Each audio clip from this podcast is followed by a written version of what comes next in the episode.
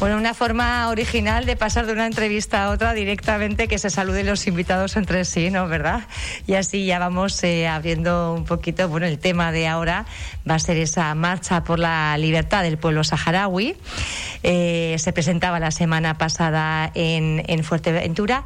Habrá una apertura, digamos, un inicio oficial el 20 de mayo, pero la marcha simbólica aquí en la isla tendrá lugar el 19 de junio y va a discurrir entre Gran Tarajal y el Faro de la Entallada. Para hablar de todo esto tenemos, como decíamos, a Juanmi Cabrera. Buenos días, Juanmi. Hola, buenos días y un saludo muy especial para mi compañera Carmen. Ahí yo no espero que esté, estaba en el coche, eh, seguro que nos está escuchando. Bueno, Juanmi, eh, realmente esta marcha por la libertad del pueblo saharaui eh, es una marcha más global, no es una marcha que se circunscriba únicamente a Fuerteventura. ¿Qué objetivos persigue? Bueno, a, principios de año, de este año, la Coordinadora Nacional de eh, Asociaciones de Amistad con Pueblos y las grandes agencias han pasado mm, con silencio sobre este conflicto. Y entre la, en esa decisión se ha tomado la decisión de hacer una marcha nacional que acabe en Madrid el 18 de junio, partiendo desde todas las comunidades de la península. Cádiz, Valencia, Cataluña, País Vasco, Cantabria y Galicia. De ahí saldrán las columnas que se dirigen hacia Madrid para llegar a Madrid todas juntas el 18 de junio. El 18 de junio mm, es viernes para poder coger los ministerios abiertos y entregarle una serie de firmas que se están, se están recogiendo sobre un documento de, ayuda, de apoyo al pueblo saharaui entregárselas a la embajada marroquí en España y al Ministerio del Interior de, Y el 19, que es sábado, sería el acto final en Madrid de la marcha. Claro, las Islas Canarias no podemos caminar desde aquí hasta Madrid, desgraciadamente, porque el mar que nos une y nos separa lo impide. Y entonces en la coordinadora canaria decidimos que, pues, que cada isla montara, eh, hiciera su caminata simbólica, como pudiéramos, como lo organizáramos. Y una pequeña delegación de cada, de cada asociación se trasladará a Madrid para hacer la última etapa el 19 de junio. Esa es la idea. La marcha se presentó oficialmente el 13 de abril en Madrid, a nivel nacional. Mm, en Canarias se presentó en el SPAL, en vecindario, el día 23, el día, el día del libro, el día 23 de abril, en la gala que se hizo para acabar el SPAL. Y aquí en Fuerteventura, como bien dijiste antes, la presentamos el jueves pasado en un acto donde pusimos un documental que se llama Ocupación Sociedad Anónima, donde explica muy bien cómo está ahora mismo la situación en los territorios ocupados. Porque ¿cuál es esa situación, Juan? Eh, claro, aquí estamos eh, reclamando los derechos del pueblo saharaui, esa, bueno, pues toda esa marcha que se va a, desarrollar, eh, que ha comenzado ya en varias columnas, pero claro, ¿qué es lo que se quiere, digamos, pedir y qué es lo que se quiere denunciar? Bueno, mm, hay que hacer un, poco de historia del, del año pasado. El año pasado, en la frontera sur del Sahara, del Sahara ocupado con Mauritania, hay una zona de exclusión que está desde los acuerdos de paz del 91. Si desde 1991 había un acuerdo de paz, donde se la zona sur, que divide la frontera entre el Sahara Occidental ocupado y Mauritania, hay una zona de exclusión donde los acuerdos de paz dicen que no se puede mm, mm, entrar ni, ni el ejército del Frente Polisario ni el ejército marroquí. Controlada por la eh, misión de la ONU, la MINURSO. Esa es la situación hasta, el año pasado. Marruecos empezó por, empezó por a pasar camiones hacia Mauritania. Primero pequeños convoys que tanto el Frente Polisario como Marruecos lo veían como paso humanitario. No se puso mucha importancia, pero poco a poco Marruecos fue incrementando esa presencia. Esa presencia y el paso de convoy cada vez más grande y cada vez más de, ya de, de negocio comercial que está prohibido también por la resolución de las Naciones Unidas, que no se puede hacer negocios comerciales con los, con los mm, bienes de los territorios ocupados. Entonces la situación se fue mm, poniendo tensa hasta que uh, el Frente Polisario decide, con una marcha civil, porque los acuerdos de paz prohíben que entre el ejército del Polisario a esa, zona, pues cerrar la carretera del Gergerat.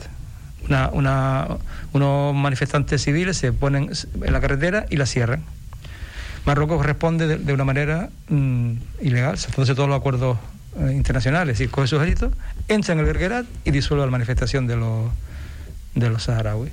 Eso se considera en, el, en, el, en la legalidad internacional como un, un, romper el alto el fuego. El Polisario da por roto el alto el fuego e inicia la, la, guerra contra, el, Marruecos.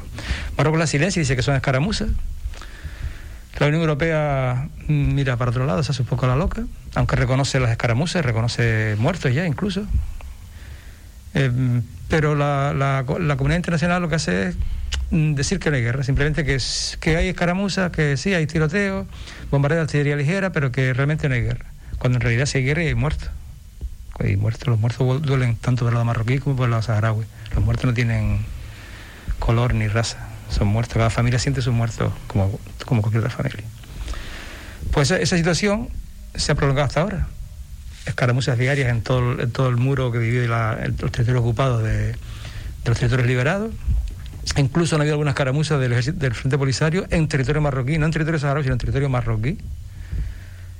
Y, lo que más tensa la situación es que Marruecos, en los territorios, en ocupados, a raíz del comienzo de esta nueva etapa de la guerra, ha aumentado la represión brutalmente. Es decir, lo que ya era represión mm, denunciada por varias organizaciones internacionales, Human Rights, la ONU, pues ahora se ha incrementado 100%, hasta el punto de que eh, muchos saharauis no pueden ni salir de sus casas. Eh, hay vídeos grabados por, la, por el equipo, el equipo de media del Frente Polisario en los territorios ocupados, donde se ve, a, todo el mundo conoce el caso de Sultana Haya, una activista que no puede salir de su casa, está, o sea, tiene un montón de policías y de, y de militares delante de su casa y no puede salir de su casa. No tiene ninguna acusación ni ningún tipo de nada, pero no puede salir de su casa. Bueno, esa es la situación de, no solo de, Sultana, sino de, vamos, de miles de saharauis. Sobre todo en el Ayun y en Esmara, aunque también en Dakhla, en el sur, también la represión es, igual de fuerte. Las fronteras a raíz del COVID se cierran, lo que aumenta el silencio mediático y la y la indefensión del pueblo saharaui. Ahora mismo no hay ningún vuelo desde España hacia, hacia Marruecos. Y los pocos activistas que intentaban, que intentaban cuando habían vuelos entrar en el Ayun eran detenidos en el aeropuerto, bueno, detenidos, parados en el aeropuerto y devueltos a España. No, hay ningún periodista ni, activista que pueda entrar allí. Los periodistas saharauis que están en los territorios ocupados, a pesar de toda la represión y de y de toda su labor ingente para poder hacer su trabajo, es que informar, logran de vez en cuando eh, sacar algún vídeo, alguna noticia y tener informada a la, al mundo, iba a decir, bueno, más bien a los activistas, porque realmente los que difundimos después la voz aquí, ya digo, excepción de algunos medios locales, que sí están, los medios internacionales, o sea, los grandes medios españoles no dicen nada. les preocupa más una carta de Marruecos porque esté Gali en Logroño que, que los muertos que pueda aparecer en la guerra. Eso es. Eso es lo que se trata de denunciar en esta marcha. Y la idea es que durante todo el camino, los ayuntamientos por los que pasa la marcha se solidaricen, mm, firmen el, comunicado pidiendo mmm, autodeterminación por el pueblo saharaui, que se cumpla la ley internacional, que, el alto el fuego a la guerra, que se sienten a, negociar el alto el fuego a la guerra y que todo esto conduzca a una solución definitiva para el problema del Sahara, que lleva ya enquistado como 45 años, a pesar de las continuas resoluciones de la ONU a favor de la autodeterminación del pueblo saharaui. Es, una cosa. La pesquería que se mueve de la cola. La, ONU falla a favor, saca una resolución. Francia o Estados Unidos la vetan. Como tienen derecho al veto, no se, no se lleva a cabo. Y la, historia continúa. ¿Y todo por intereses, en principio, económicos? Básicamente económicos. Es decir, los territorios del sur, como llama Marruecos al Sahara Occidental, son una fuente de dinero ingente gente solo fosfato, sin contar otros medios naturales, Marruecos gana al día miles y miles de millones de, dólares. Eso, claro, Marruecos esa prenda no la va a soltar tan fácilmente. Pero lo malo de todo el asunto es que aparte de, de la ocupación política, Marruecos pretende también una, una, ocupación ideológica. Prohíbe la cultura hasaní, la, la cultura árabe está prohibida en los territorios ocupados. Yo puedo dar fe porque yo, ahí, yo he estado allí en territorios ocupados Usted ha estado viviendo ahí, ¿verdad? Tengo entendido. Sí, sí, yo viví allí cuando era española. Y luego he vuelto como turista y como activista a hacer un informe para, la, para derechos humanos. Nos colamos como turistas y nos reunimos con todas las organizaciones clandestinas.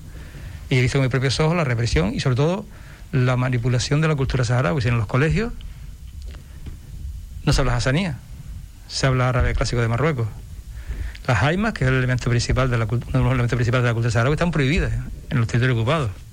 Es decir, no, un saharaui no puede levantar una, jaima delante de su casa, está prohibido. El, idioma, la cultura, por supuesto, mucho menos la historia. Lo que se estudia, lo que se estudia en los colegios, la historia, la historia marroquí.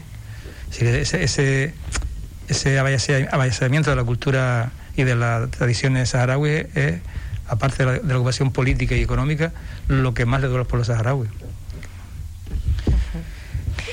Todo esto, eh, Juanvi, tengo entendido que una vez que se ha presentado ya esta, esta marcha en Fuerteventura, ustedes también desde la asociación lo que van a intentar es bueno pues divulgar un poco esta situación incluso en los centros educativos para que se conozca qué es lo que está ocurriendo a, a muy poquito, a muy poquito de, de aquí, ¿no? efectivamente, efectivamente. Es decir, la, el objetivo de la marcha es que durante todo este tiempo, desde que se inicia el 13 de abril oficialmente en España y el 23 de abril oficialmente en Canarias, hasta que culmine el 19 de, junio con el acto conjunto, que hayan acciones que visibilicen el, conflicto.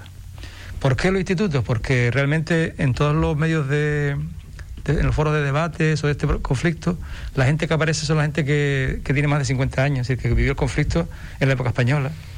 Y la juventud un joven de hoy en día, a pesar incluso de que muchos tienen sus padres, abuelos, tíos que estuvieron en el, territorio ocupado, en el Ayú, en el Sahara, no saben nada del conflicto.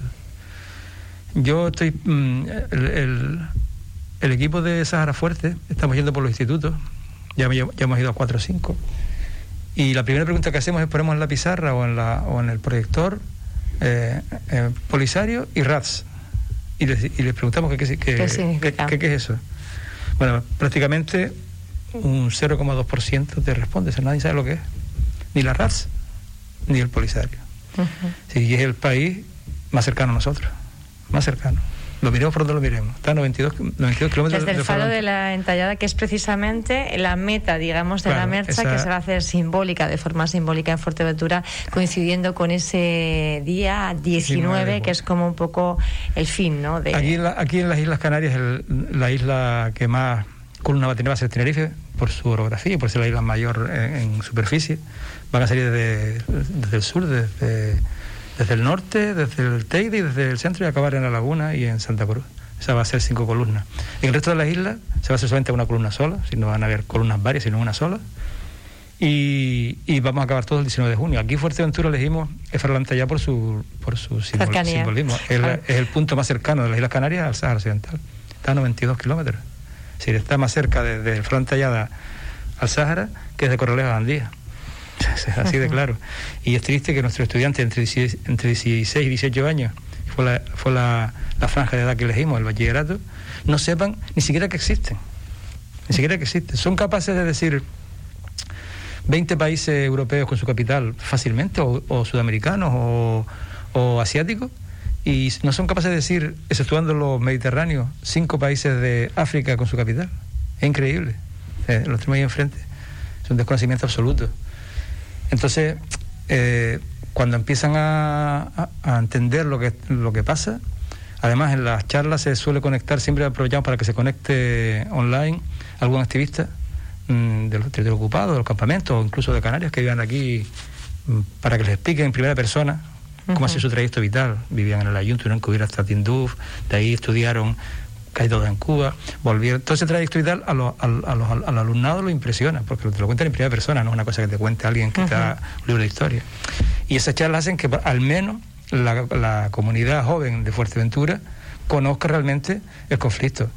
No intentamos no, no, no influir en en historia sentimental, sino simplemente contar la historia, lo que está pasando y cómo está y cada uno que piense lo que quiera, cómo está el conflicto, que es la, el objetivo. Pero mostrar una realidad que no se cuenta. Que no se cuenta es un poco el objetivo de estas acciones que están ustedes impulsando y también de esa marcha por la libertad del pueblo saharaui que dará inicio de forma oficial. Decíamos que ya han comenzado algunas columnas a caminar, pero dará de forma oficial inicio el próximo 20 de mayo. Juanmi Cabrera, es un placer eh, tenerte y que nos cuentes y podemos poder divulgar, ¿verdad?, la situación eh, real que se vive a 92 kilómetros del faro de la Entallada. Gracias por estar con nosotros en esta mañana de Radio Insular. Gracias a ustedes.